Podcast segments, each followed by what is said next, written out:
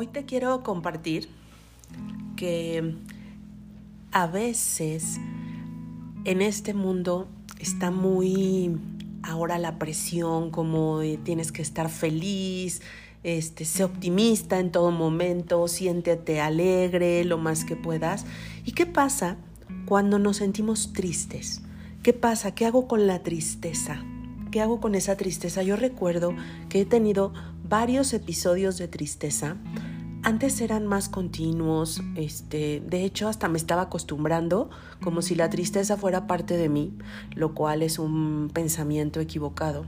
La tristeza no es parte de nuestra esencia. Sin embargo, la tristeza es una emoción y como todas las emociones, tiene información que darnos.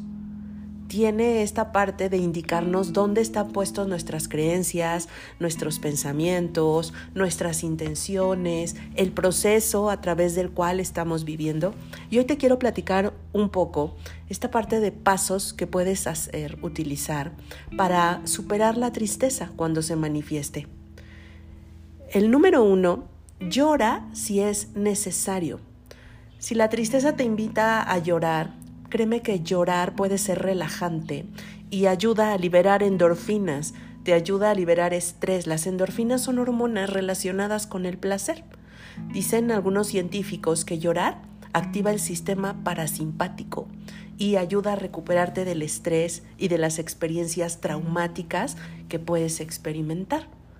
No se trata de forzar el llanto, sino si sientes esa emoción, no la evites. Yo les digo que es esa presa contenida que a veces es necesario sacar y no aguantarte con creencias de tienes que ser fuerte, cómo vas a llorar, vas a preocupar a los demás. En realidad esos pensamientos limitantes lo único que provocan es que tengamos emociones retenidas y cuando tenemos emociones retenidas se van, se van yendo hacia la ansiedad o hacia otro tipo de problemas. Punto número dos, acepta la tristeza. Recuerda que evitar las emociones puede provocar un efecto rebote y causa que éstas aumenten. Así que es importante, acepto mi tristeza, la observo, la reconozco, incluso hasta puedo hablar con la tristeza, puedo hablar con esa emoción. ¿Qué quieres de mí? A mí me gusta, por ejemplo, al aceptar mi tristeza, dibujar mandalas, colorear, me gusta escribir, me gusta escuchar música, no música que conecte todavía más con la tristeza, sino música suave. La tristeza a veces nos puede llevar también a un espacio creativo, reflexivo y nos invita a la introspección. El punto número tres, encuentra tu propósito. Cuando no encontramos el sentido a nuestra vida, es probable que sintamos una gran tristeza y que a veces lleguemos a sentir vacío existencial. Un lugar en el que no vemos con claridad ese futuro, ese camino que sigue y no nos conocemos a nosotros mismos. Por eso es tan importante, insisto, trabajar en el autoconocimiento. ¿Qué me motiva? ¿Cuáles son esos objetivos donde yo conecto con esa frecuencia de felicidad? ¿Qué me lleva a disfrutar de lo que hago? A mí me motiva cocinar, me motiva cantar, la música me motiva mucho, me motiva mi trabajo, amo mi trabajo, me motiva eh, la dicha de otras personas, me motiva salir al jardín y observar cómo el proceso de la vida es perfecto en las flores, en los frutos. Me motiva la esperanza de saber que este mundo tan loco muchas veces tiene esos milagros, esos flashazos que también son maravillosos en nuestra vida. Encuentra tu propósito desde la paz, desde el entendimiento, desde la aceptación. Punto cuatro. Trabaja y comprométete con tus objetivos. El objetivo, cuando estás sobre objetivos, te ayudan a superar la tristeza y a gozar de un mayor bienestar. Porque cuando estamos en contacto con nosotros mismos y nuestros deseos, la automotivación aumenta.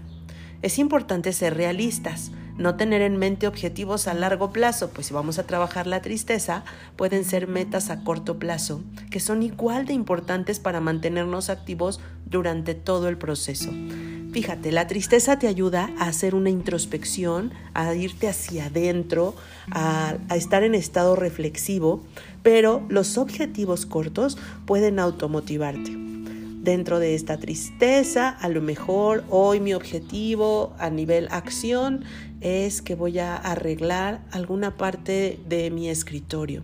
Otro de mis objetivos es que voy a reacomodar mis libros. Objetivos sencillos, objetivos que no te causen más estrés y que no sea la tristeza encima de la tristeza por no lograr objetivos, sino objetivos que te automotiven, el decir, qué bien que hoy salí a tomar unos baños de sol, que hoy abrí los brazos hacia el cielo, que hoy, además de mi tristeza, pude contactar con la gratitud. Puedo estar tristemente agradecida o agradecidamente triste.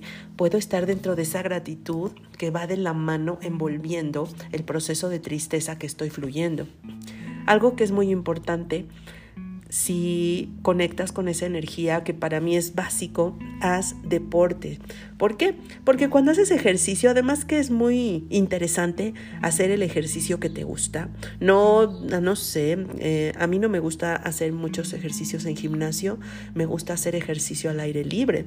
Pero bueno, es lo que hay y hacer ejercicio sé que produce químicos de la felicidad como endorfinas y como serotoninas, las cuales se asocian a estados de ánimo positivos, a mayor bienestar emocional.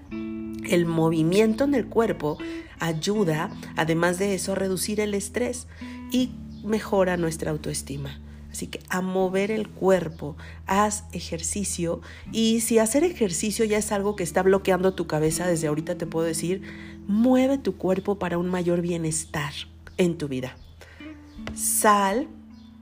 Y salir es el punto número seis. ¿Por qué?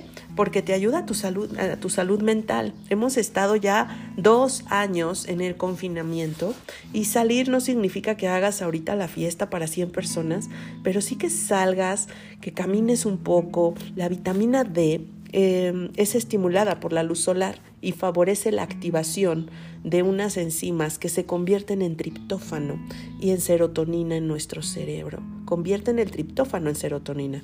Y otros estudios sugieren que cuando sales a la calle, caminas, ayuda a pacientes que tienen depresión. Hay mejoras significativas en su recuperación. ¿Por qué? Porque si nos quedamos en la cueva con poca luz, con luz artificial, puede ser que no estemos generando los químicos necesarios, los neurotransmisores para nuestra salud mental. Haz algo que te guste, apapáchate, que no sea buscar pan, punto siete.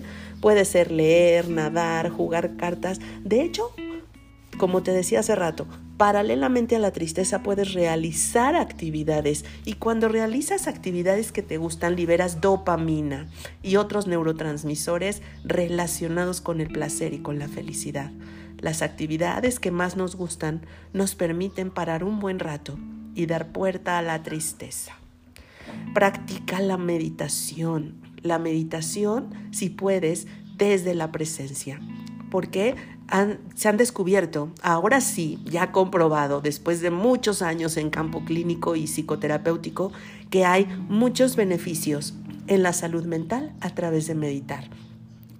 Te sugiero la meditación como parte de tu vida. No tienes que meditar, puedes elegir meditar, y hay muchísimos beneficios, no solamente para fluir la tristeza, para, también para fluir los duelos, el enojo, el estrés por incertidumbre, la ansiedad, y hay muchos tipos de meditación. La que más te recomiendo si estás empezando es una meditación breve y una meditación que te mantenga en el presente, que no te mantenga en un pasado doloroso, glorioso, escabroso, pero que no te mantenga tampoco en un futuro de Isilandia incierto, eh, donde nada más estás generando panoramas que ni siquiera son reales. Si la tristeza se vuelve crónica, punto, es duradera y no sabes cómo superarla, tal vez necesites ayuda terapéutica, tal vez necesites hablar con un experto en gestión emocional. Es muy importante, pero créeme, la tristeza no es amiga ni enemiga, solo depende de lo que tú decidas. Clave para la tristeza, obsérvala con compasión y con curiosidad. y en esa curiosidad hacia dónde me estás llevando, qué me hace sentir físicamente, cómo me siento, cómo estoy mirando al mundo cuando está la tristeza, de dónde proviene esta tristeza, qué estoy interpretando en mi vida y juzgando en mi vida que me lleva a ese estado de tristeza. Porque en realidad a través de la forma en que miramos la vida, de esa interpretación es como se conectan las emociones. Ser curioso en nuestras emociones, no evitarlas, evadirlas, anestesiarlas, sino observarlas y tomar lo mejor de ellas, en realidad nos pueden llevar a un autoconocimiento y del autoconocimiento a una transformación y a experimentar paz interior en nuestra vida. Es una decisión personal y hoy, si te sientes triste y estás escuchando lo que te estoy compartiendo, te quiero decir algo. Eres un espíritu, eres espíritu, pero estás experimentándote en un cuerpo humano. Y el cuerpo humano, lo maravilloso que tiene es la emocionalidad. Experimenta en tu tristeza, obsérvala, pero no te enojes por estar triste, no te pongas más triste por estar triste, no evadas el estar triste, no creas que por qué siempre estoy triste en mi vida, no caigas en esta parte. En realidad, mírala desde la compasión, desde la objetividad, desde tu corazón y observa, me amo aún con esta tristeza y aún con esta tristeza puedo estar funcional en mi vida. Aún con esta tristeza puedo profundizar aún más en cosas que me están sucediendo, pero además puedo reinterpretar la vida misma. Lo que yo interpreto de la vida es lo que voy sintiendo en esta existencia. Gracias por escucharme. Bendigo que seas un ser emocional y bendigo que estés aprendiendo a gestionar tus emociones. Un abrazo desde mi corazón y desde el alma. Cultivemos nuestro bienestar.